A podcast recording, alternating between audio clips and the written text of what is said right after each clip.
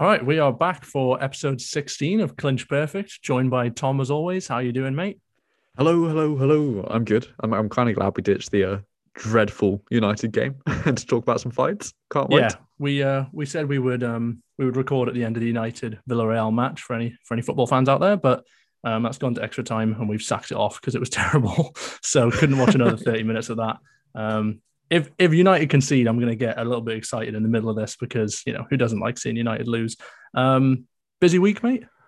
Very busy, very very busy, packed full of interviews and some of the maddest shit that's ever happened in my life. But it's all exciting. It's all positive. Getting Come up on, in the early hours of the morning. into this. Come on, I know what you yeah, want to yeah, talk rolling about. Rolling out really. of bed, you know, get a message from some lovely PR lady saying, "Do you want to interview Anderson Silva?" And I go, "Well, absolutely. Bloody lootly." Oh, I can't even tell you. The guy is just he's class. He's just a, a complete and utter gentleman, and his knowledge of the game. I mean, obviously, is second to none. But th- he went into such detail about how he's so passionate about fighting, and reeled off like his boxing heroes like Sugar Ray Leonard. He he said he used to model his striking game on Sugar Ray Leonard and all this kind of stuff. Um, full interview coming out on Friday, so I don't want to like blow my load too soon. I can see but... the man crush in your eyes as you're talking. for, for, the listeners, I've I've had like four different screenshots of Tom's Zoom calls with Anderson Silva over the last few days. Like, oh look, it's Anderson Silva again. I spoke to him again. I mean, it is pretty exciting, yeah. but you maybe going a bit overboard there. yeah, I don't. I went downstairs and my family were like, are you literally riding like an adrenaline? Like, what have you been taking? You're on like such a buzz. And I was like, well, yeah, I'm just interviewed Anderson Silva. yeah. Yeah, it was awesome. Enough said. Um, and then I interviewed Chavez Jr. today, completely changed my mind on the bloke. As I, I messaged Ben afterwards, being like, yeah, I thought he'd be a massive bell end, but you know what? He's like, he's actually not. He's quite sound. He's quite a normal, normal guy. Um, I'm sure he'll love to tune into this podcast and hear that you expect him to be a huge bell mate, but but he's turned around. Anyway, shall we get into some? Uh, we've got loads of news lined up to talk about today in the MMA world because uh, obviously there's no event this coming weekend, so we gotta we gotta fill airtime somehow. Um, next week we're gonna review our our um, 2021 UFC predictions that we did at the start of the year. Obviously, it's a six month point, halfway point now next week. So um, yeah, we'll do that next week. But this week we're going to look back at the at the Font Garbrandt card. You know, I'm going to be real smug about Rob Font, who I did pick in those predictions to be the bantamweight champ. Um, but some some plenty of big matchmaking news to go through first. Uh, Tatiana Suarez, since we last spoke, uh, said that she's coming back and going up to flyweight. So we thought we'd have a little fun, pick our next matchup for her. And you've been buzzing about yours, even though I don't know who it is. So you know, come on, let it rip. Uh, uh, before before I get started, let's just I'm just going to go with the caveat that I still think she'll compete at strawweight. I, I, I don't think she's done. I think I think she'll have a, a, bit of a dabble in flyweight and then decide that strawweight's best for her. Please, Tatiana, you're you're, you're my only hope. Um, no, I'm, I'm going to go. I'm going to go straight in there. Jessica Eye. That's that's the one. I, I just want to see that fight. Just purely you just want to see Jessica see, Eye lose. I just want to, I, yeah, I literally want to see you get ragdolled. I'll be honest. we all do. We all do. yeah, I just I, and stylistically as well. I mean, Jessica Eye's got okay wrestling. I wouldn't say it's like particularly great, but and I think I think she'd got a good litmus test, obviously, because she's fought Valentina. She's fought, um, well, I can't remember her name. Oh my god, what is her name? Soccer mum. Uh, Chookagian. Chookagian. There we go. Mind blank. Um, yeah. As soon as you said soccer mom, I knew who you were talking about. Couldn't think of it. Yeah, I, I think just because the fact that she's fought like all the top dogs, it, it would kind of be the best litmus test because as much as everyone likes to shit on Jessica Eye, she's quite well rounded. Maybe not quite a, top caliber level, but she has decent wrestling. She has decent striking. So, yeah, well, just how well rounded she is, you'll have to subscribe to her OnlyFans to find out. Um, I've gone a little lower down the rankings.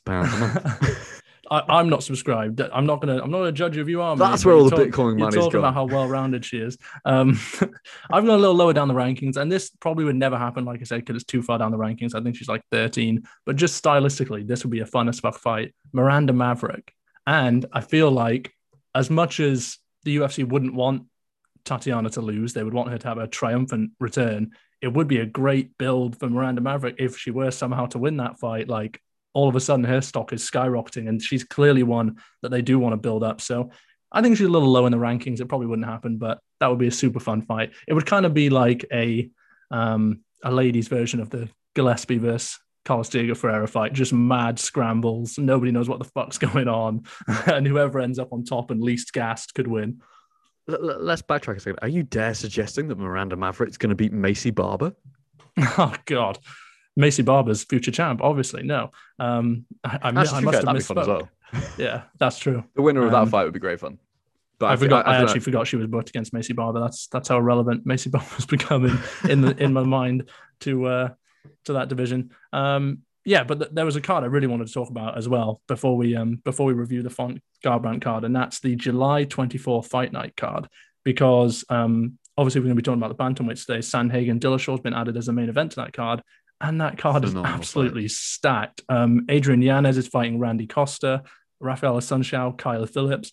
And now, just I think today or this week sometime, um, Fluffy Hernandez is out of his fight against Puna Soriano. And so Brendan Allen is going to step in there. And that's fun as fuck as well. It may not be quite that's as fun as Fluffy Hernandez was, but, um, you know, Brendan Allen's always down, down to bang. So, um, yeah, what fight are you most looking forward to out of those? The main event. Purely just, I, I kind of want to see what shape the non PED using Dillashaw is in. I, I, I want to see how he's adjusted. Well, he could still be using them. Just found smarter ones that don't show up on the tests. that's yeah, not. let's not assume he's not using them. ones that don't involve sticking a massive needle up your butt. Yeah. Yeah. Um, yeah. I, I think I'm just intrigued by that matchup because obviously there's like the history to it. We know how well Dillashaw does against his old teammates, right? But we've seen Sandhagen completely smoke good old Frankie Edgar. So I, I yeah, that for me. But the, the, ones you just reeled off are ridiculous. Like again, it's such an like, insane card. It could honestly be a pay per view with one more big fight on it. I would argue it is pay per view already because of Dillashaw alone. I feel like he's a big enough draw, although he hasn't fought in two years to kind of carry that card. But maybe it's the fact that he's coming off a ban that they're just like, oh, we don't want to like slap a pay per view on it. Well, at least for UK fans. Um, but yeah, it's just absolute killers on there. Like Assunção versus Kyler Phillips. I feel like that's flying under the radar. That's probably ones that people are sleeping on the most. But Kyler Phillips has looked phenomenal. Like some of the stuff he was pulling off against um, Song Yadong. Crazy, crazy, crazy guy. And again, really, really exciting matchup. But is it Soriano who's stepping in on short notice, or is it Brandon? No, Soriano was set to fight um, Fluffy Hernandez, and Hernandez is out, so Brendan Allen stepping in after that heel hook win in his last fight. Was that against uh, Karl Roberson? That's a really tough fight. I mean, I, I, I feel like correct me if I'm wrong, but I don't think we've seen too much of Soriano's like wrestling. But no, not at all. Before that, he fought um before his last one against Dusko, he fought Piechota, Oskar Piechota, and I don't think I can't remember too much of that fight, but I don't think they grappled much. Um, but then, if you, I don't know if you've seen any of um Francis's training, as in Ngannou's, but mm. Randy Couture was telling me that like Puna is basically his like number one sparring partner. So in terms of wrestling, well, he's as hench as a heavyweight. He's just shorter, so um, that doesn't surprise me that much. The guy's an absolute. The Mike Tyson and, of the middleweight division. Yeah, that's such a tricky fight to predict as well because I like Brendan Allen. He's a fun fighter, and like I said, he always brings it. But he is quite chinny. Like he got sparked out by a Sean Strickland jab, and Strickland's another guy I'm a big fan of. He's technically very sound, but he's not like you know one punch knockout kind of guy. So. Um, you know, getting sparked out by him and that's not a not a great look when you're going against Soriano, who literally who, has that death touch power that, that you know that we love. Um, but then again, like saw say, Todorovic, we don't know what we, the hell's going to happen. Picked as like a prospect. Yeah, yeah. If, if Allen gets him down, I, I don't know. Like maybe Soriano has that Derrick Lewis just stand up shit that you know he looks like the type of guy that's strong enough to do that, but we've not seen, like you say, enough of his grappling to even pass judgment on it really without delving deeper into his uh, his pre UFC fight. So yeah, that's int- that may that might be one of those where I bet on both fighters in in different with different prop bets because I do this sometimes when you get a fight like this. You bet um, Soriano round one KO and Allen round three sub, and then chances are one of them is going to win. chances are one of them is going to get get there for you. So um, yeah, that that card. I mean, Yanez versus Costa as well. Like two absolutely sick prospects. Costa coming off that that head kick knockout in his last fight, and they've got the uh, the cute little war of the treats thing. I don't know if you've seen that. I know you're oh, not yeah. regularly on Twitter, but um, weird. I hope I don't get this the wrong way around. But I think Costa is a Reese's Pieces fan, and Yanez is something else. I don't, I don't remember. I think Reese's Pieces are shit. Not gonna lie. Um, moving on. Um, that that brand deal. yeah, that's that's our first sponsor out the window. Um, Kevin Lee is moving up to welterweight to find to fight Your Sean boy. Brady um, at UFC 264. You know I love Kevin Lee. I, I, I have to support all the all the Michigan fighters. I used to live there, so um, Motown Phenom moving up to welterweight. Um, that's a like again a really interesting fight. It's kind of similar to the Assunção Kyler Phillips fight, isn't it? In terms of a veteran that is in need of a win and an up and comer who they'd you know the UFC would love to build off the hype of of you know taking this scalp. Um, how do you see that one? Stylistically as well, we've kind of seen Sean Brady fight a very similar fighter to Kevin Lee in his last fight. Like Jake Matthews implements a wrestling heavy game plan, quite like quite a strong stance on the feet, and Sean Brady kind of like smashed him around, dominated him for like however many rounds. So yeah, th- that's a massive leap for Kevin Lee. Like, uh, uh I mean, Kevin Lee's one of those that would really benefit from that that you know weight class in between those two, isn't it? What what are they talking about? Yeah. Like one sixty five or something? Yeah, yeah. That's the Kevin Lee would benefit more than anyone else from that. He's like a little I bit too big. Be too small. Oh yeah, as you say, I wonder if he'll be too small for because Brady Brady's not necessarily big, but he's really really strong. Like, I think it was Felder who was saying he's like when he was grappling with him, like on his debut. Yeah, um, I remember Felder was commentating, and people were actually talking about him being too biased because, like, say, his training partner, and he was just going on and on about how Lutz an absolute monster is on the ground. Like his top position is just so strong, you literally can't do anything. So, like you say, yeah, it it's a tough fight, but he's also been a Lee's been away for so long. You have to wonder maybe the whole time he's been planning and building for welterweight. So maybe he will look a natural there. Has he been training at TriStar? Do you know? Uh, I don't know, to be honest. He's been getting shitty tattoos for most of the time, I think. So I forgot. I, actually forgot he's got that one on the back of his head, hasn't he? We'll have to see that as well. Hopefully, he's got hair, so we don't have to look at that. Um, but like I said, I'm a Kevin Lee fan, so as much as I do like Sean Brady as a prospect, I'll, I'll be picking Kevin Lee to win that. Um, you know, Michigan represent. Um, another absolute banger got announced last week: Jose Aldo against Pedro uh, Munhoz, UFC 265 in August and uh, Sean Strickland versus Uriah Hall also on that card. I think that's a very winnable fight for Sean Strickland, first of all. But obviously, Aldo versus Munhoz, that's that's the fight people are going to be talking about, no matter what the else is on that pay per view. Yeah, quite literally the battle of young Punisher versus Junior himself. Oh, I can't wait. Every every Jose Aldo fight, like for me, it's just a walkout. Like he's just so full of energy, so pumped. Um, and he well, he battered Chito Vera, who we're both really high on. Yeah. So if if he, if he pieces together a bit of a run, and I'm, I'm not saying Munhoz is necessarily an easy fight for him, but I feel like if Aldo goes back to the leg kicks, he could cause Munhoz problems. Um, like I, I feel like that's probably his best advantage. But if he puts together a run, like he could put himself right back in this bantam. Like imagining Rob Font versus Jose Aldo. Like just, as long I mean, as we don't have to watch Aldo versus Yan again, because that was sad to watch. Yeah. Yan beat the yeah. shit out of him the entire fight. That was that was terrible. I didn't I didn't enjoy that at all. Um, that was GBH, man. Was but yeah, the, I I argue honestly the bantamweight is the most fun division in terms of just like looking through and making your own fantasy matchups up. Like there's so many possibilities that are just absolutely insane. Like you say, Font would be. I mean, Cody Garbrandt against uh, Jose Aldo would be a hell of a fight. Not that that would happen. Which they tried to do this. in the past, didn't they? As yeah. like a, a double champ kind of thing. So yeah, definitely interesting. I, I, and Strickland, I'm really high on him. We both were really impressed with his performance last time out. And well, he's just looked like a different fighter since he came back from that injury, hasn't he? But Uriah Hall will be really fresh, man. I mean, what like what was it? Don't talk about it. Don't talk about it. stop. Stop. We're gonna stop you right there. Um, yeah, that's a that's a fun one as well. Um, and it, like you know, like you say, both guys were on good runs. Hall beat Silva and and obviously Weidman. So um, yeah, that, like whoever wins that has a hell of a lot of momentum and a decent little win streak going together. And then uh, moving on, we've got Lerone Murphy versus Charles Jourdain. Now that's a really strange fight for me, just because like I, I would have thought they would probably gone in a different direction because it feels like they're kind of pairing off two prospects. I don't know what you think. Yeah, I know you hate that. I, know you hate that when they pair off prospects that both, um, you know, have potential to to make a run. It does seem like a bit of a weird decision. Um, but also it's rumored to be in London, and you know they need some sick fights on that London card. And when is a Charles Jourdain fight ever not absolutely insane? so yeah, it is a bit it's a bit odd that they've decided to match up two guys who could potentially be like future stars. I know Jourdain's still quite young and he's had a couple iffy moments um, defense wise. He's not, you know, he needs to work on his striking defense, but um, yeah, I'm still excited for it. I mean, what a fight! If that's in London, I'll be there. uh, I would argue Lerone Murphy is probably the hottest prospect in like Britain, or at least from the yeah from the him, him like, or Aspinall for sure.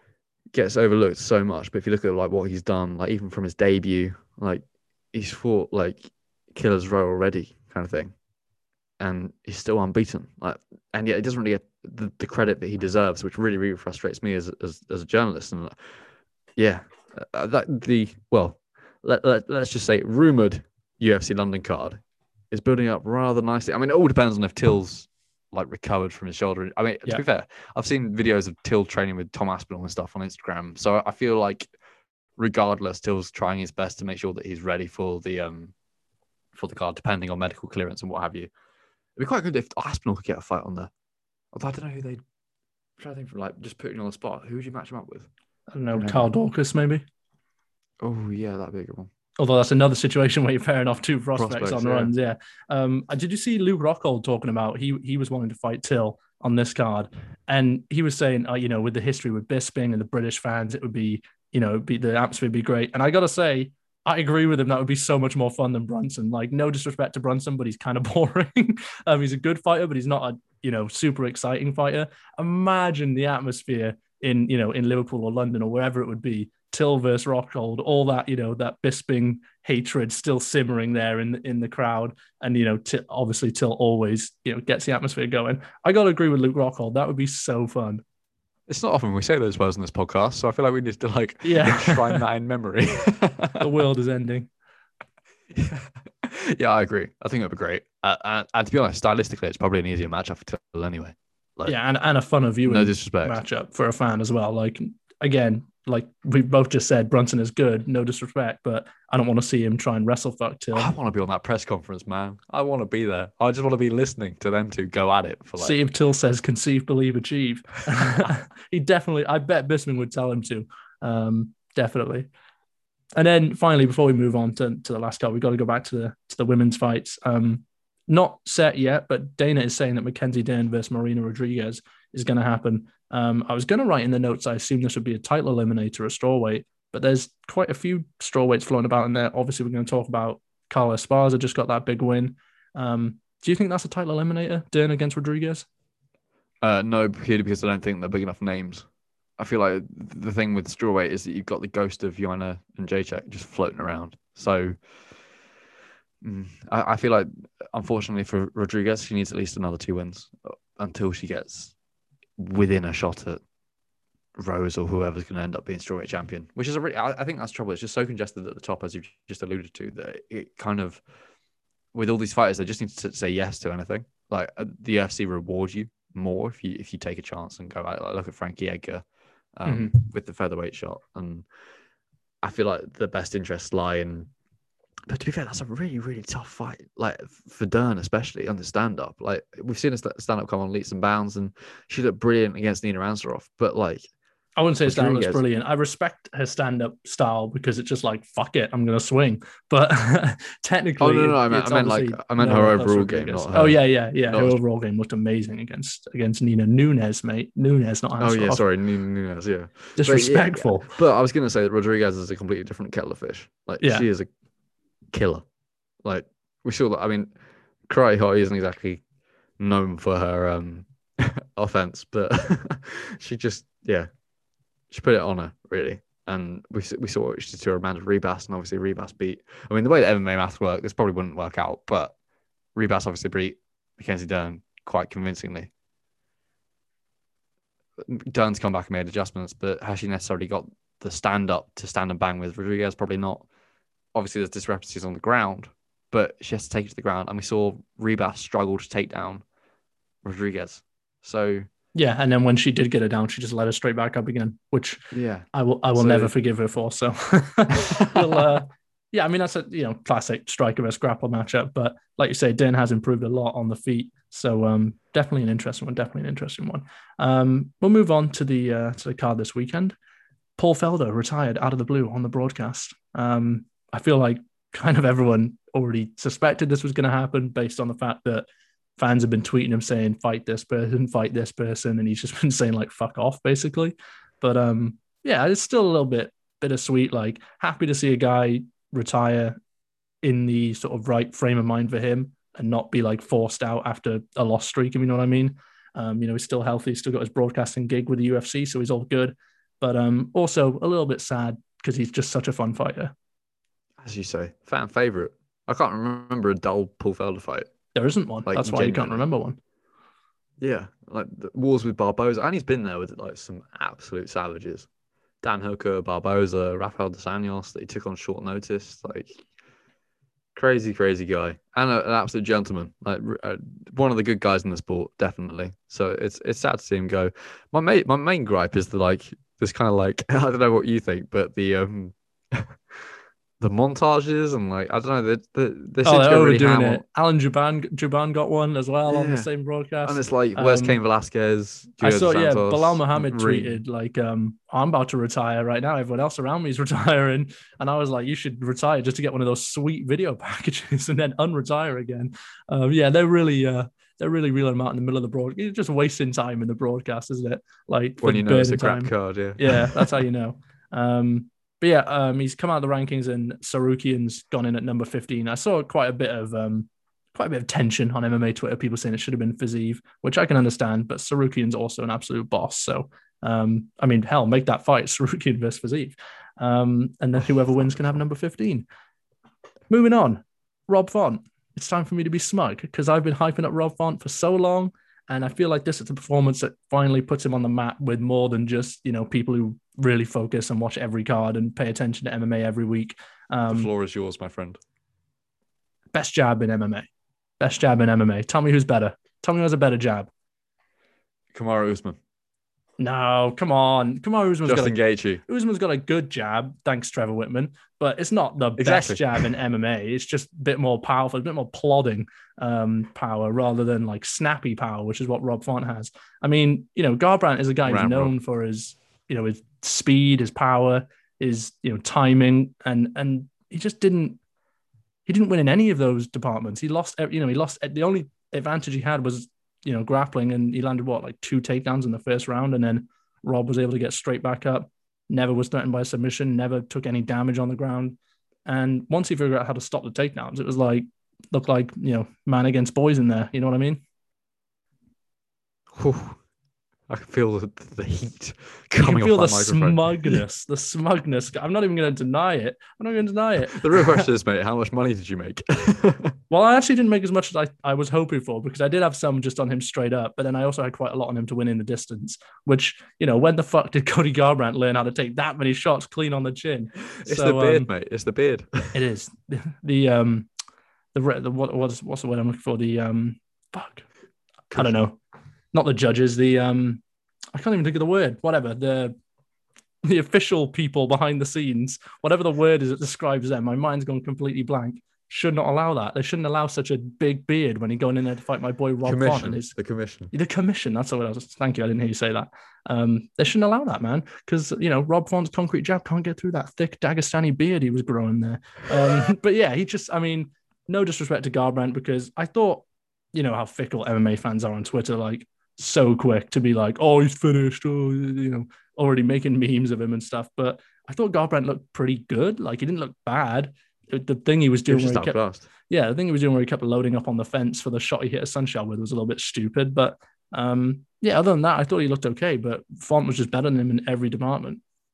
Putting New England cartel right on the map, right where they belong.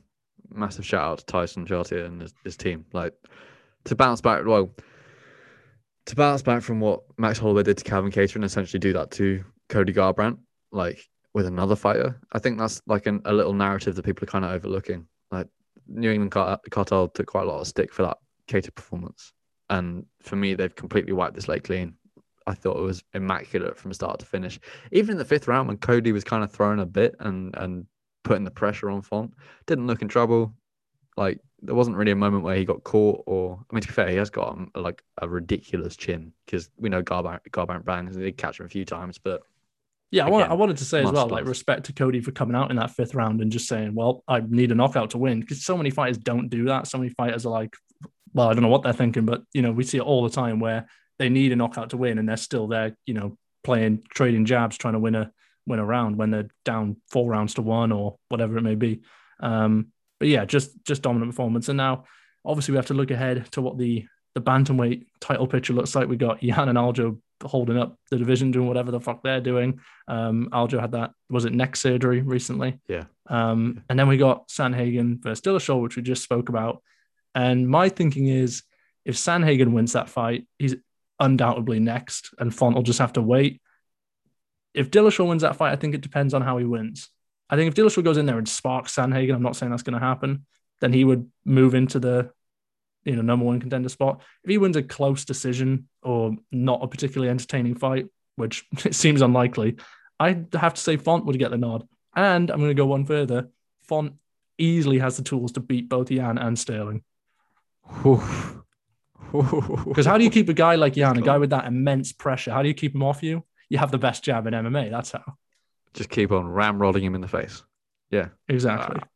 Uh, uh, no, I, I, I hear you, man. I hear you. I, I think, like for me, I think Font just needs to sit and wait. I think his best thing yeah, would be. He doesn't need to fight again right now. Yeah, like just let it play out, man. And and especially with like and Sterling, could potentially fight the loser of that if he wants to tune up, like before a title, maybe. Um, yeah, Matt is really stacked division, really really stacked division. And, and to be honest, the thing that impressed me the most was his maturity. Like there were moments in that fight where he probably could have pushed for the finish, but maybe like left himself a bit open, as we've seen that happen it, like previously in his mm. previous fights, right? Well, like I said, for the purposes of my bet, I kind of wish he had pushed it a little bit, but um, I'll uh, I'll blame Cody for randomly growing a chin for that one. Um, but yeah, I agree. Like like you say, it was just a perfect performance all around. Really, like got taken down a couple times, immediately, you know, snapped on to how he needed to to stop that happening. And um, yeah, the striking was perfect. The decision making was perfect. And talking of decision making being shit, not perfect, let's talk about Yan Xiaonan, who rushed into a takedown from Carla Esparza right off the bat and lost the fight because of it. Before we get started, can we just unanimously agree that she has the Garbrandt game plan of the card, right? Oh, I was going to say we don't even need to discuss who's a Garbrandt game plan winner on a Cody Garbrandt card. It's obviously her. I completely agree. Amazing. Yeah, for, for listeners, we have this thing every week where we kind of discuss. The, well, I feel like we should probably change the name because it kind of didn't really have necessarily a bad game plan this Call week. it fucking Yan Xiaonan game plan. we pick out someone every week who displays poor fight IQ or poor decision making or poor coaching. It can be a coach. Um, I was going to pick out James Krause when we were going to do it last week, but you, um, you were feeling under the weather, so we didn't record. But um, yeah, eh, obviously it's it's it's Yan this week. Like, what the what was she doing? I have no explanation for any of what she did in that fight. It was almost it was practically suicidal. Let's be honest. Like it playing to Esparza's strengths, and it completely baffled me. And when she turned the tables, I was a bit like, well, I'm not surprised. Like I I feel like that biggest mistake she made was not staying on the outside. Like I feel like the way to beat Esparza is if you stay on the outside and try like pick her apart, like mm-hmm. when she's rushing in. Right, the minute you rush into a guard or like you, you take it to the ground, you, you stay there. You open yourself up for like submission attempts, but also like ground and pound. And I kind of forgot that Esparza's pretty like I mean, people. I, I, saw some ridiculous takes on Twitter being like, "Oh, she's like the female Khabib." I was like, "Hold, hold on." A There's no way you actually saw anyone say genuinely, that. Genuinely, genuinely. I was like, "Oh, she." All these like Twitterati were like, "Oh, she's the female Khabib." I was like, "Let's just backtrack real, real quick." Absolutely not. Um, but yeah, I was really impressed. I, do I think she's done enough to to earn a title shot against Rose? I don't know. Like, I think you can give her the I, title shot because she's already beat Rose, so she's already got that. There is bit there of is the narrative, yeah, yeah. She's already got that bit of ammunition to negotiate with in terms of trying to get that fight. Like, well, I've already beat her, so it's you know, obviously you can obviously I'm at that level that you can put me in there again. Not saying I agree with that, but um, yeah, I, I feel like she might get it because, like we said, like we said earlier, we've still got Dana Rodriguez to work out. Um, you know, Zhang and Joanna, they have to rematch at some point, so that's not going to be for the title. Um, yeah, I feel like she could get it. Yeah, I mean, I, I, we came into this podcast me going, I don't think she deserves it. I don't think she deserves it because I feel like there are probably more deserving number one contenders out there. But as you've just said, they probably need to do a little bit more before they get that shot. And mm-hmm. the narrative's already there; it's already written. Close the chapter. Let's get it done. Having said that, that's a really tough fight to pick, given what Esparza's done in her recent performances. Yeah, well, I'm assuming Rose wouldn't take the the Yan Xiaonan approach, which is to to write down on a piece of paper before the fight what's the what's the best way Carla Esparza would want this fight to go, and then just do it. I'm pretty sure Rose wouldn't do that. You know, Pat Barry would be you know whispering some sweet nothings in the ear of how to avoid that happening. Um, let's let's not go there. um, we'll move on. We'll move on before I say something I regret. Jared Vanderaa fight of the night versus Justin Tafa. I mean, pretty. I wouldn't say the worst fight of the night I've ever seen, but for a fight of the night, it, you know, it wasn't that great. Um, but it was brilliant. I think it was more due to the amount of claret and yeah, the amount of stitches they were that. both going to need. it there was so much blood on Jared Vanderaa's chest. I was hoping Justin Tafa would draw a little face on him, you know, like Wilson in Castaway. you sadistic man. I like that idea. That's quite funny. But yeah, yeah I mean, I, I, Jared Vanderaa earned a fan here in me because you know I wasn't I wasn't that impressed by him on Contender Series. Not gonna lie, I know he got an impressive win. Um, you know, he got a quick knockout. I wasn't overly impressed because his opponent sucked, and then he just got absolutely mauled by Sergey Spivak. I mean, who told him to call out Spivak, or was that his idea? That was a terrible call out because he's just not at that level yet. And you know, at this point in his career, um, and it was also just a bad stylistic matchup. But yeah, I mean, not saying Taff was amazing or a world beater or anything, but you know, Vanderaa, I think, lost the first round and then bite down on his mouthpiece and came back and, and comfortably won two and three, if not all three. Yeah, he definitely put the pressure on, and uh, I, I think he could sense when Tafa's cardio wasn't quite holding up, and uh, just kept on marching forward and throw. I mean, to be fair, they were both throwing. I don't know how their chins held up actually, because they. Yeah, I may have got my rounds mixed bombs. up of, of who won what there, but like you say, they were both they both landed a few really good shots, which you know for guys who were cutting to get to two sixty five, their chins held up well. Yeah, and and I mean, to be honest, I mean, I'm quite high on Tafa. I think Tafa is like one of my favorite fighters just because he's so fun. It's either going to be a viral knockout either way, or it's going to be a, a like an absolute war. Um, yeah, and he basically bit... gave Yorgan De Castro a career, so he's clearly a nice guy as well.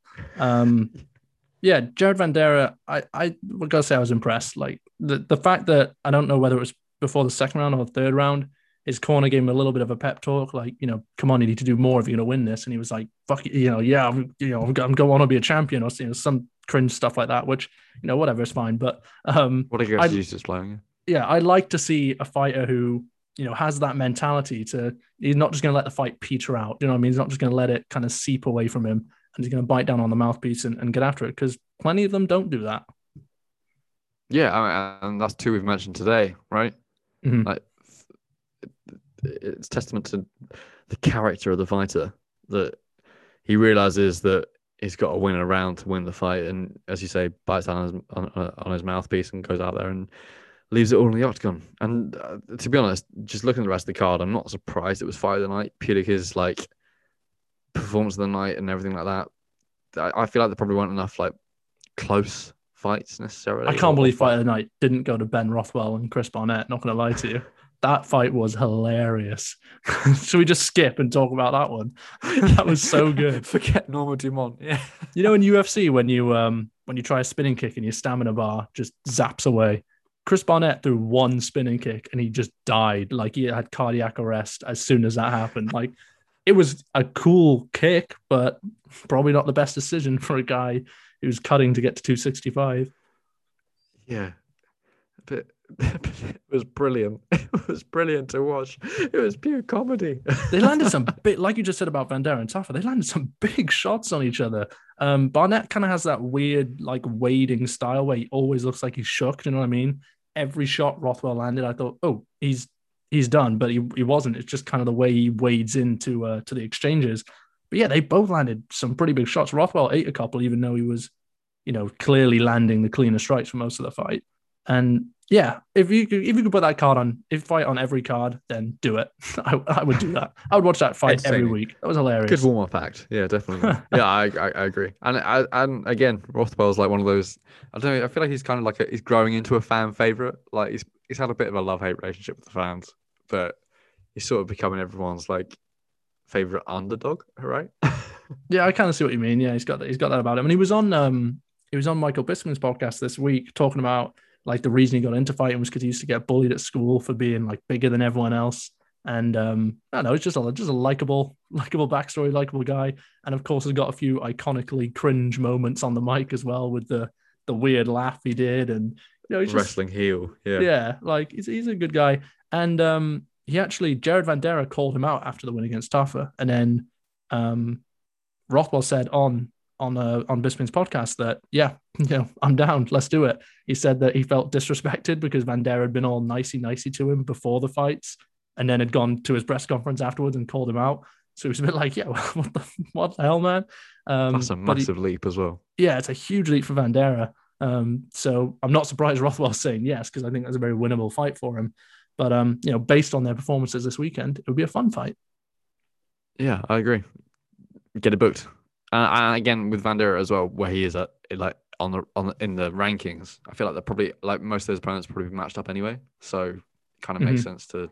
Well, it doesn't really make sense because uh, again, in terms of the rankings, that's probably a ridiculous leap. But screw it, go on, do it. What else we missed? Oh yeah, what are we going to do about Edmen Shahbazyan? I thought what you were going to go straight do? to your favorite division, mate. You just skipped right over the, the women's featherweight fight there. Um, yeah, Shahbazyan. don't get me started on the matchmaking with Shahbazyan. This this was a joke to match him in there with him. And I'm not even saying he's far below Hermansson's level, but this is a guy who was an undefeated prospect, young kid, you know, showing lots of promise, hadn't really been tested, gets destroyed by Brunson. And Brunson isn't a guy who typically destroys people, let's not forget. And then you put him in there with Jack Hermansson, an angry Jack Hermansson coming off a loss. Like ridiculous matchmaking, ridiculous matchmaking. Do you want to talk about the fight specifically? Like, because he was, Shahbazyan was looking good in the first round. Yeah, I thought uh, uh, the, the, more he kept on standing, I thought he kind of had more of a chance. And then I don't know what happened in the second round where Hermansson just kind of realized, oh, I, I can just take this guy down whenever I want. Yeah, like, this is easy. yeah, it's just basically a wrestling match. Um, yeah, just no ground game at all. Like, he just had no, he just had no idea how to get up. Like Bisping kept referring to it on the broadcast that he had his shoulders flat on the on the canvas, and he just had no idea how to get up. And uh, this is what I don't understand because obviously he trained with like Ronda, and all right, Ronda is a judo practitioner, like judoka. She's not a wrestler; she's predominantly a judoka. But like, he must have had like wrestling defense training at least. Like we've seen clips of like Ronda like hurling around the octagon and stuff, right? Like, I don't know it, it's very strange. I feel like the, uh, the gym and everything. Like I, I, was listening to, um, I think it was uh, Brett Okamoto, Okamoto who was talking about how the gym that he trains at is predominantly a boxing gym. So they have a lot of like Armenian, Armenian based, uh, Armenian American boxers and what have you. Yeah. There isn't necessarily like a wrestling coach, and I feel like for him to like reach the next, level, he needs to go to, he needs to do what Derek, uh, Derek Brunson, Kevin Holland is doing, and going to like AKA or something, and just spending weeks with Khabib and DC and you name it, just to like fix the hole in his game. Because once you've got that blueprint, once you've got that like the formula on how to beat you, this, you're just gonna have that like five times until you end up. It's exactly like yeah, it's exactly like yeah. the Holland situation, like you just said. That's a good point actually, because now every fighter that goes into a fight against Shahbazyan is thinking, I just need to get him down, make it out of the first round, tire him out, and um and he'll just gas and won't be able to get up. Um, I just think they need to match him up with someone way down the rankings. To be honest, like the, like I said, the putting him back in there with Hermansson after he just got mauled by Brunson was a ridiculous decision to begin with. Um, I'm looking at someone like Di Chirico, someone like that, quite far down the rankings, winnable fight. Someone who's not going to grapple fuck him, um, because that is the last thing he needs is losing to a lower ranked grappler. Um, yeah, just you know, he's what like 24 or something. He's pretty young, isn't he? Yeah, just yeah, just 24, 23, just yeah. slow the roll a bit there, UFC. Are you going to burn out a, a, really good prospect way too soon? Um, Jack Hermansson called out Robert Whitaker after the fight. what do you think about that? Fun fight, but um, yeah, I, I, I, Rob's got to fight Izzy. Rob's got to fight the Izzy Izzy Vettori winner, right? Like that's a no brainer. But I would quite like to see that fight. Like part of me is like that's actually like really fun matchup. Rob is predominantly a striker, but also has like insane cardio mm-hmm. and really good wrestling. Hermansson doesn't necessarily have like the best stand up, but like his ground game is on. I'd really like to see like Rob defending against like the submission threats of Hermansson. That's something that in my mind that like the scrambles would just be crazy. And like we've kind of seen Rob against a like a wrestle heavy Romero, right? Like when in that final round where Romero was just kind of like implementing a wrestling game plan and trying to just take him down. If it made it that far, I'd be interested to see like what Hermansson tries to do. Like, I, I feel like yeah. Hermansson would get smoked. I'm not gonna lie, dude, like, because he was getting he was getting pieced up in the first round there against Shahbazyan. And Rob is just as good a striker as Shahbazyan, and he's not going to gas. And like you said, and he's not going to get taken down so easily as Shahbazyan did. So, you know, if, if Jack's getting pieced up in the first round by Robert Whitaker, what does he do? He can't tire he can't out cardio him. He can't wait for him to gas. That doesn't happen. He can't just easily take him down like he did with Shahbazyan. Um, I mean, fair play. It's a bold call out, and if he wins, he catapults himself back into the uh, into the title picture. But yeah, I don't see him winning that fight. I mean, I mean to be honest, I want to see him fight Till anyway. That's the fight for me. Till versus Hermansson for like the well, it won't. It, Till versus Vettori is the unofficial European middleweight UFC title, but for me, this is like the the semi final of the the European middleweight yeah. scene. The winner of that would get to take on Vettori after he gets pieced up by Adesanya. Uh, anything else on the prelims we're talking about? Oh, Bruno Silva got a really a really impressive KO again. I think he just had one what like a month ago. Um, Victor Rodriguez probably not UFC level. I think he's been knocked out in both of his fights so far, but still, I mean, Silva looked amazing. The guy has found his power. I don't know where this power's come from because before this he was like losing decisions and stuff. Um, but yeah, he's just absolute insane knockout power, and um, and called out Bontorin after the fight, which I think would be really fun as well. What a matchup! And again, flyweights kind of flying under the radar. That we've got like we've got another flyweight on there who'd be really fun to fight. Uh, David Dvorak, who I, who yeah. I, actually spoke to last week. Really, really nice guy. Mm-hmm. Short notice, short notice opponent, and ridiculous rear naked choke. I think he's now on a 16 fight win streak, which is like, if you think about it, Jon Jones is on a what 19 fight win streak. So, like, it's kind of catch. it's kind of crazy the more you think about it, how close he's getting to like the longest win streak in the UFC. yeah, that's not quite compared to Jon Jones there. No, but, no, um, I mean, I see I mean, just point. in terms of the length, yeah, it is mental that he's um, like. He, he did look really good. Um, you know, obviously, a short notice opponent is not going to be his biggest challenge, but also it, it can present its own challenges, like they refer to often on the broadcast that you've not game plan for this guy. Like As we will talk about later on Bellator. Yeah, you game plan for a striker and then you fight a wrestler. Like it's you know going to throw a spanner in the works, but he made short work of the wrestler on the ground, so looked really good. Um, Damir Ismagulov again looked really impressive. Really needs a finish to kind of catapult his, uh, you know, his status a little bit. I think he's four 0 in UFC in the all decision wins, and I feel like he could have finished this fight. To be honest, you know, um, you rate him think, quite highly, don't you? Yeah, I'm, I'm a pretty big fan, and I think Alves has been finished in all of his losses before this fight. So I don't know. I would have liked to see him push the pace a little bit more and really go for the finish, but I mean, pretty pretty dominant performance. He won all three rounds fairly comfortably. So um, next matchups, I was thinking Alex Hernandez because Ismagulov needs something to boost his profile. I mean, this guy's 23 and 1. He's 4 0 in the UFC. Like, can we put him in there with someone good and find out if he's really good or not? That is a spicy matchup. They're not far off in the rankings either. I think Ismagulov on MMA ranking is like 20, 20 or something like that. Might be, he might be even just 20. Um, and Hernandez, I think, is 15 or 16. So, right, you know, in the in the correct range. Hernandez coming off a loss to Moises. And uh, Hernandez not that he's necessarily chinny, but there is the potential for a sensational KO. Yeah, and he did get what is, Cowboy. So yeah, and if you look at what Ismagulov did in his early career, like in M1 and whatever, like mm-hmm. there are some there are some nasty little KO reel finishes on that on that highlight reel. So I'd have a look. Um, yeah, that's really fun. Can't lie. I'm sat here grinning, thinking. Yeah, Have I just won you over? You're not even got a pick. Yeah. You're just going to agree with well, me. Well, I was going to go Kutateladze, but I'm now leaning towards Alex Hernandez. I, I think Kutateladze would be a, a, tougher fight, to be honest. He looked amazing in his first fight. That's the reason. I just feel like it would be a war. Um, yeah, the pace would be insane. They'd probably throw set a record for strikes thrown. But having said that, again, that'd be booking two prospects against each other. So that goes against my whole rhetoric of stop booking prospects together. yeah, yeah, I agree with that. Um, let's let's do Ismagulov Hernandez. I'm I'm right, of course. Um, we'll, we'll move on to uh, to Bellator. That was last Friday. We have to. Um, really.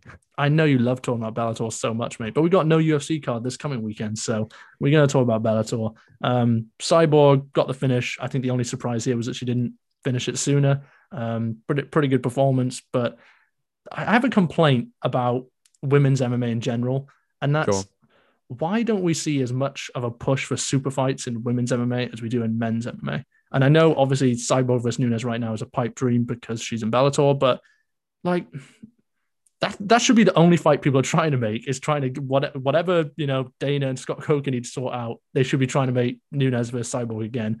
And then I was thinking, you know, even beyond that, Nunes versus Shevchenko three. We talked about that recently. That that's pretty much the only fight left for Nunes. Um, you know, fuck it. Even like Rose versus Shevchenko. I just feel like there's such a push in the men's. You know, we talk about Jones going up to heavyweight to fight Francis. We talk about Adesanya going up to fight Jon Jones. Obviously, a lot of it started with Conor jumping around different weight classes, hunting multiple belts. But in, there's no talk about that with the women's. And there are fun super fights you can make in the women's division. So again, I know I'm being, you know, fantasizing a little bit here about something that could never happen because it's cross promotion, but I just feel like there needs to be more of a push for super fights in women's MMA. The caveat to that is, of course, that Nunes completely starched Cyborg. So, and I'll be honest, I thought Cyborg looked really old. Like for to beat Leslie Smith in five rounds, I don't know. I feel like Cyborg of old would probably put her away in the first round. To be honest, it I, I felt like the pace kind of got to her a bit, and maybe it was a cardio thing. I'm not quite sure, but she looked a bit off on the night until, of course, she got that really crazy finish. And what was it like? I think that's like, is it the first time it's finished on that like an MMA fight's finished in that minute of the fifth round? I could be wrong, but I'm pretty sure that. Uh, the I, only other fight I can in. think of recently in my mind is was a three rounder, and that's Paul Craig finishing. Um, oh, I can't even remember who it was. Oh, Ankalaev. That's the only yeah. one I can think of finishing super super late recently. I'm sure there are a few others. Oh, oh Zombie against Yair. Oh yeah, sad every time thinking about that.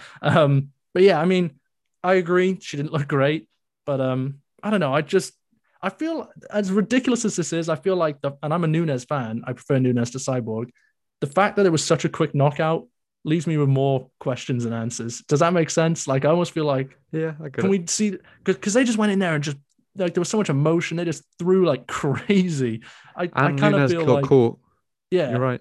I kind of feel yeah. like can we just put them in there again and tell them don't okay don't kill each other in the first 30 seconds let's see how this actually plays out but I know that's just a pipe dream. Um, I think Nunes completely decapitates her in the first round, to be honest, mate. But possibly, yeah, possibly. Um, some other interesting fights on the card. Um, Darrion Caldwell lost again. He obviously had that that crazy submission loss to uh, Rhys McKee. I think he was a pretty big favorite here. So um, sorry, do you mean AJ McKee, not Rhys McKee? Oh yeah, sorry, AJ McKee. Rhys McKee just got pieced up and cut from the UFC. Yes, I mean AJ McKee. Um, thank you for correcting me, so I don't look like that much of an idiot. Um, yeah, Higo looked pretty good here. Not the best fight, but one fight I really did want to talk about was the Austin Vanderford fight. We love claret on this podcast, and there was a lot of it. Get that stitched. Oh boy, I, I have a, an issue with the judging, if I'm being honest, because I don't think it was as conclusive as it looked. I feel like Fabian. Um, I, I feel like it was a unanimous decision, but like I thought the cards are quite wide. What did you think?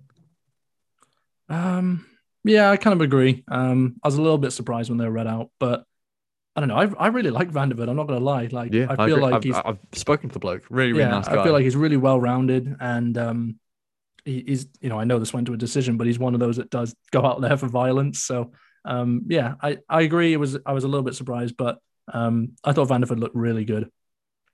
Yeah, and, and to be honest, it kind of showed that like he's very well rounded. Like I know it was mm-hmm. quite wrestling heavy, but even the strike, you could, you could see he's a very well-rounded mixed martial artist. And uh, I'm just glad that he's completely shaken off like this. Obviously, the Van Zant tag is going to stick there because of the, the, the star appeal and whatever. Yeah. But he is a very good fighter in his own right, and people are finally starting to come onto the idea that he could potentially go on and become champion. I mean, let's face it, the Bellator division itself is quite shallow. Yeah. But entirely within the realm of possibilities that he does then go on to become champion. And I think he, I think there's only like I think he's ranked number three now, so it makes sense if he gets like a. Well, yeah, I think he's ranked number three. But again, don't get me started on Bellator rankings. Um, did you see they just they just brought him out? After, I think like yesterday or Monday they just brought out new rankings. And the next fight we were going to talk about, Hannah Guy versus Valerie Loureda. Loureda is ranked above Hannah Guy, who just destroyed her for 15 minutes. Like the only question mark in that fight was how it didn't get finished by submission. Like fair play to Valerie Loureda for not tapping, but she's still above Hannah Guy in the rank. Like Bellator's rankings are so stupid. What like why do they think anyone's going to take them seriously if they don't sort the most basic shit out? Loureda got completely exposed as well. Let's be honest. Like Guy, if you look at her previous fights, is not a very good fighter at all. Really, no, you can see by the way the way like, she waded forward into her strikes. Like, uh, sorry, but any decent fighter could have knocked her out. like, she was just walking forward with her hands down and her chin up in the air, trying to chase takedowns. And it, it, it's strange because Loureda trains at ATT. Like, I, I don't really like. Does she even train? Like she just she goes showed... to take take pictures for the Instagram. Well, she showed um, such novice instinct. It yeah. was just ba- it absolutely baffled me. So did you see the moment in the uh, in her corner before the third round though? There's a clip of her corner just being so mean. They were like, "What the fuck are you doing? You look terrible out there. Your groundwork is terrible. Stop throwing spinning shit. Keep." And then what does she do? Straight out there, spinning shit into. I mean, literally the most spinning shit into a takedown I've ever seen. Like it literally landed in Scrap the takedown. the MMA, mate. Go back to ballet. yeah, she spun into the takedown. Um, but yeah, I mean, fair play, Hannah Guy. Well done getting the upset. Um, that was free money. I think that was like four to one. Um, I, I do have a little bit of bone to pick with like MMA Twitter and MMA fans in general. We always talk about how fickle they are, but like they've been simping over Valerie Loureda for ages. And now um, I saw she posted a video with like her arm in a bandage saying that she felt like a real MMA fighter now because she's gone through that experience of you know having a bit of adversity, fighting for 15 minutes, having to you know fight off the urge to tap, and um, that she yeah that she was happy about it and she was proud about it, and everyone was hating the fuck out of this video that she posted. And I was like, well, yeah, she's clearly on all sorts of painkillers. She was like smiling like mad. But at the same time, like she's like, what, 22, 23? Yeah, she looks pretty poor right now, but she's got plenty of time to improve. And I don't know. I think that's a good attitude to have. like I said, whether she was drugged up on painkillers, I don't know. But that's a, you know, would you rather she got on and was all salty about it and said, you know, blame some bullshit excuse?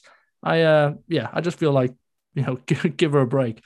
Um, Saad Awad, who's, you know, obviously a Bellator veteran, been in there a bajillion times, got a beautiful first round knockout. That was probably my favorite moment of the night. Was he? I feel like he's coming off a, a loss to uh, Paul Daley as well. I think I'm right. Oh, I, I don't know like what his record is anymore. Lost. He's been around for so long. I think Saad Awad's lost to Paul Daley recently. Yeah, highlight reel KO. Probably would argue probably the best finish on the card, apart from Leah McCourt's fantastic come from behind submission. But we'll talk about that later. Yeah, I, I think yeah. To be honest, that kind of kept me awake. I was sat there like, oh yeah. Yeah, finally. I was I was fading after those couple fights after the McCourt fight. Yeah, I agree. But um, yeah, I, like I said, Awad, that was such a nice knockout, and um, just looked really clean on the feet. Striking looked really good. I know Nate Andrews isn't, you know, a sensational striker himself, but yeah, he looked really good. Yeah, and, it was nice to watch Bellator. Like, I know I have my issues with their matchmaking, and let's face it, some of their events, and well, how they push or don't push some of their fighters. But I feel like the card as a whole was pretty fun. Like I actually really enjoyed it, and it's not often that I say that about a Bellator card. So props to them for the matchmaking. And yeah, I feel like Inaba versus I'm not even going to attempt to pronounce a opponent's name, but I think it's probably one of the one of the easier names there to pronounce, mate. Christina Katsikas. It's not that difficult. Um, yeah, Inaba looked really good. I know she's only two and zero, oh, and I know I feel like Katsikas. I think someone said this on Twitter was pretty much put in there to get killed by an undefeated prospect. Yeah, yeah. Um, but I thought Inaba looked really good. She looked really well rounded as I said, only 2 0, so we don't really know how good she is or will be yet. But um, yeah, could, my issue with that could as well to watch there. What you just said as well about like people picking like the fact that she's kind of fodder or, or a journey woman or whatever.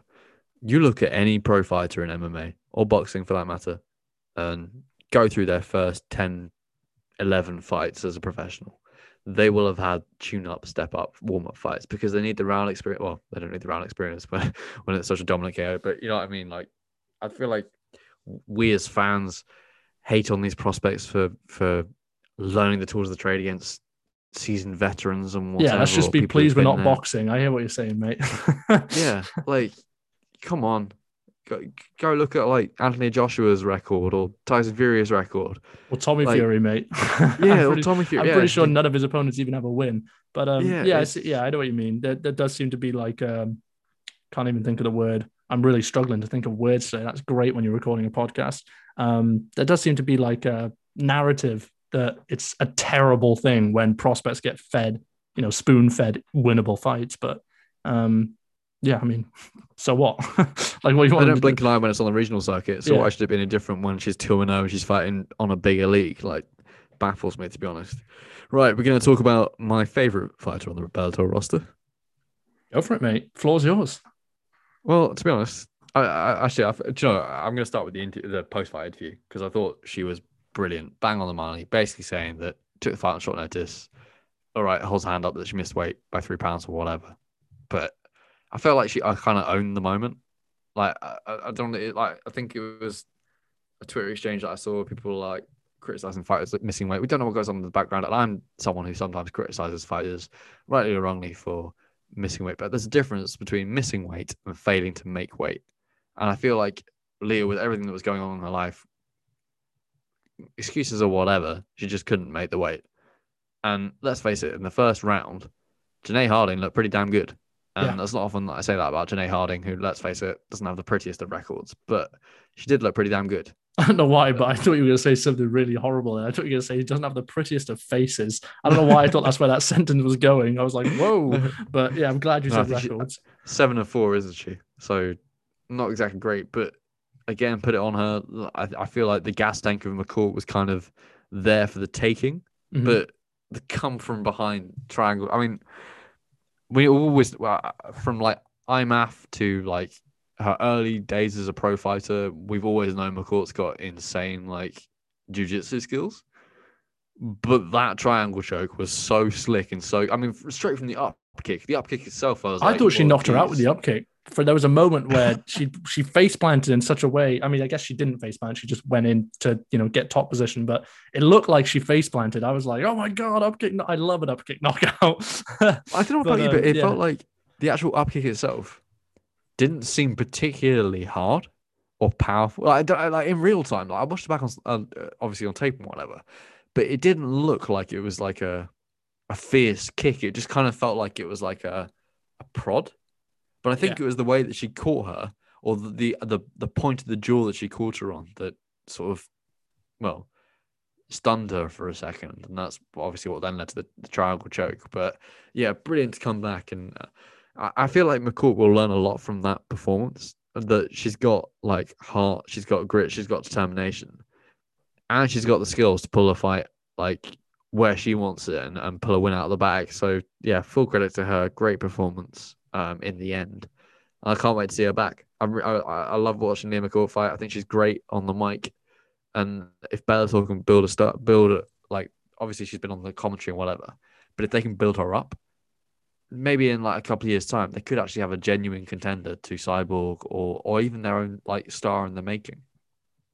Yeah, definitely. Um, yeah, completely agree with everything you just said. To be honest, I got I got nothing to add. You summed it up all so beautifully, mate.